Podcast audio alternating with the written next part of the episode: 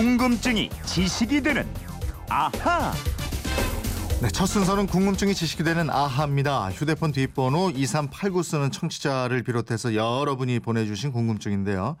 정월 대보름이 다가옵니다. 대보름 날에는 부럼을 깨물어 먹고 오곡밥을 해 먹는데 이런 풍습은 왜 생겼고 언제부터 시작됐습니까? 그리고 개밥을 주면 안 된다는 얘기도 들었는데 그건 왜 그런가요? 제 궁금증을 속 시원하게 좀 풀어주세요 하셨습니다. 예, 정월 대보름이 바로 내일입니다. 이 보름달처럼 얼굴이 하얀 김초롱 아나운서 어서 오십시오. 네, 안녕하세요. 예. 보름달처럼 얼굴이 동근 이게 옛날 미인이었는데 예. 요즘엔 그러면 별로 안 좋아하는 것 같더라고요. 요즘은 좀 이렇게 갸름한 예. 얼굴들을 선호하시죠. 그래서 보름달처럼 얼굴이 하얀 이걸로 갔습니다. 예. 감사합니다. 김초롱 씨도 저 예. 부럼 많이 깨물어 봤어요? 저 해마다 깨물어요. 어. 근데 어쩐지 요즘에 이렇게 뭐가 하나씩 자꾸 나는 게 네. 부러움 깨물 때가 됐군요. 어, 주로 뭐 깨물어요? 저는 땅콩이요. 아 간단한 거. 예. 그리고 요거 제가 이가 좀 약해가지고 너무 센 거는 좀 예. 무립니다. 그럼 오늘 부럼 사 시는 분들 많이 계실 텐데 예. 부럼이 먼저 무슨 뜻이에요? 사전을 찾아봤습니다. 네. 음력 정월 대보름날 새벽에 깨물어 먹는 딱딱한 열매류. 땅 콩, 호두, 잣, 밤, 은행 이런 걸 통틀어서 이르는 말이더라고요. 네.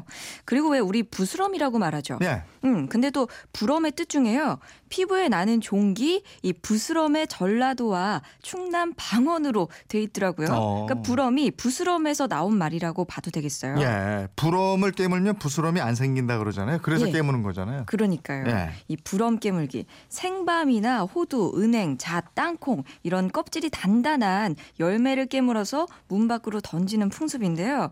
이게 뭐 때로는 부드러운 물을 대신 쓰기도 하고요. 견과류는 어느 한 가지를 쓰기도 하는데요. 보통은 여러 가지를 골고루 준비하죠. 네.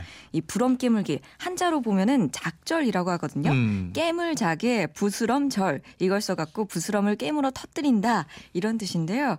이 부럼 깨물 때 단번에 이제 깨물어서 큰 소리를 딱 내야 이 부스럼을 퍼뜨리는 역기가 깜짝 놀라서 도망간대요. 네. 아 이게 작 절 이거 한자 어렵네. 예.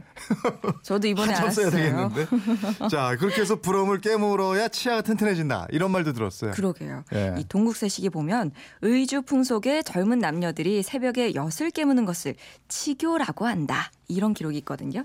근데 치교는 누구 이가 튼튼한지 겨룬다는 뜻이겠죠. 여기서 이 부럼 깨물기가 치아를 튼튼하게 하기 위한 것이라는 풀이가 나온 겁니다.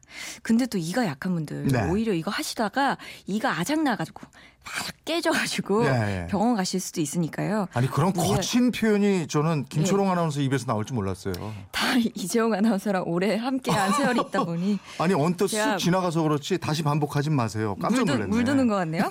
어쨌든 그 현대 의학 상식으로는 맞지 않는 풍습이라고 볼 수도 있겠어요. 어, 김초롱 아나운서 거친 분이었네. 네. 그럼 부럼 깨물기는 언제부터 시작한 거예요?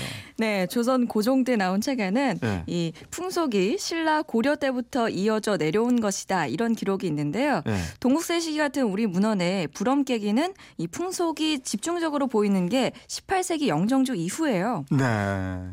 자 그러면 이번에는 오곡밥에 대해서 알아보죠. 아 예. 오곡밥 먹는 풍속 이건 언제 생긴 거예요? 저 멀리 신라 시대로 가야 하는데요. 네. 삼국유사에 나오는 기록이에요. 신라 소지왕이 어느 날 까마귀가 인도하는 데로 가봤더니 그곳에 있던 어느 노인이 편지를 준 준대요. 네. 이 편지에는 검은 고 갑을 쏘아라 이런 내용이 적혀 있었대요. 네. 그래서 말 그대로 이 소지왕이 검은 고 갑을 쐈대요. 음. 근데 그 안에 모반을 꾸미던 궁녀랑 스님이 있었다고 합니다. 아 그래서 소, 소, 소지왕이 결국은 예. 까마귀 덕분에 목숨을 구할 수 있었던 거네요. 그렇다는 얘기입니다. 아. 그래서 소지왕이 정월 대보름을 오기일 까마귀 기일로 정했고요. 네. 까마귀를 위해서 이 찰밥을 지어서 제사를 지냈습니다. 음. 그 풍습이 오늘날까지 이어져 오는 거예요. 아 그럼 처음에는 오곡밥이 아니고 찰밥이었네요. 그렇죠. 찰밥으로 시작을 했다가 점점점 찰밥하고 오곡밥을 함께 먹는 것으로 바뀌었고요. 이 오곡밥에 대한 가장 오래된 기록은 동국세식에 나옵니다. 음. 이 책에 찰밥과 별도로 오곡 잡밥이 처음 등장해요. 음. 이렇게 돼 있습니다. 정월 대보름 날에 오곡잡밥을 지어서 이웃과 나눠 먹는다. 음. 특히 영남 지역에서는 하루 종일 이 밥을 먹는데 밥을 나눠 먹는 것은 제사밥을 나눠 먹는 옛 풍습을 본받은 것이다. 그렇군요. 그럼 오곡이 이제 다섯 가지 곡식인데 예. 그렇죠. 이것도 어떤 것들이 있는지도 알려주셔야죠. 왜 근데 지방이랑 집안마다 조금씩 달라요. 네. 대체로는 찹쌀이랑 팥, 수수, 차조 아니면은 기장, 콩 이렇게 들어가는데 네. 찹쌀 대신에 맵쌀을 쓰는 것도 있고요. 뭐 흔치는 않은데 보리쌀을 넣는 것도 있더라고요. 예. 또 문헌에 따라서는 이 종류가 한두 가지씩 조금 다르게 나와요. 음, 그렇다면은 다섯 가지 곡식을 넣은 밥이지 이게 꼭 뭐 이런 이런 곡식을 넣어야 된다 이렇게 규칙이 있는 건 아니에요. 예, 예. 그러니까 우리 조상들은 특정한 종류보다는요 다섯 가지 곡식을 넣어서 만든다는 걸 더 중요시했던 것 같다 네. 이런 해석 해석을 하는 게 좋을 것 같고요. 근데 이 오곡밥의 오곡이 우리 몸에 원기를 복돋우는 곡식이에요. 네. 그러니까 찹쌀은 폐에 좋고요. 조는 위에 좋고 콩은 신장, 팥은 이 심장을 보호하고 붉은 수수는 잡기를 쫓기 때문인데요. 우리 오장 중에서 빠진 장기가 지금 간이 있거든요. 네. 이 간의 건강은 오곡밥과 같이 먹는 나물 반찬으로 보완하시면 된대요. 아, 그렇게 하면 되는군요. 그 청취자가 하신 질문 중에 또 이거 있잖아요. 보름날 왜 개밥을 주면 안 되느냐 이런 예. 질문인데. 저희 집에도 개가 두 마리 있는데 예. 굶을지 밥을 줘야 할지 고민입니다. 네. 그러니까 이 보름날 개에게 음식을 주면 1년 내내 파리가 많이 꿰고 개가 쇠약해진다는 속설이 있기 때문인데요. 네. 그래서 보름달이 뜰 때까지 아니면 이 오후쯤이 돼서야 먹이를 줬다고 합니다. 음. 반면에 이 소에게는 평소보다 먹이를 더 줬는데요. 네. 정월대보름이 기본적으로 풍년을 기원하는 명절이었기 때문에 음. 일을 많이 하는 소한테 대접을 잘해주고 농사하고 상관이 없는 개는 먹는 것도 시기했던 것이 아닐까 약간 이런 생각도 해봤고요. 음. 또왜 이런 속담도 있잖아요. 개 보름 쇠듯 한다. 잘 먹어야 할 명절에 오히려 굶주린 사람을 뜻하는 말이기도 하죠. 네. 그 속담 들으니까 대보름하고 관련된 풍속이 부럼 예. 깨물기나 뭐 오곡밥 말고도 더 많이 있는 것 같아요. 네, 그 아침밥을 먹기 전에 소주나 청주를 마시면 귀가 밝아진다고 했죠. 네. 이 술을 기발 기술이라고 했고요. 음. 또 대보름날 밤에 개울이나 강을 건너는 다리를 밟으면 우리 몸의 다리가 튼튼해진다 이런 말이 있습니다. 아 그거는 건너는 다리하고 걷는 다리하고 음이 같아서 생긴 풍속 아닙니까? 예, 맞습니다. 또 이 대보름날 아침엔 더위 팔기를 했죠. 맞아 맞아. 아침에 만난 사람한테 이름을 불러서 대답을 하면 내 더위 사가라. 그래. 맞아 맞아. 예, 예. 이게 더위파이가 있고요. 예. 또 청소년들 지피나 솔잎 나무를 모아 갖고 쌓아 가지고 조그만 오두막이나 큰 다락 이런 달집을 만들기도 했어요. 네. 이 달집은 달이 뜨기를 기다렸다가 불을 지르면서 환성을 질렀고요. 이 달집을 탈 때 골고루 잘 타오르면 풍년이라고 했습니다. 네. 이건 지금 저 사방이 건조하니까 이건 예. 잘 하셔야 되는 거고. 맞아요.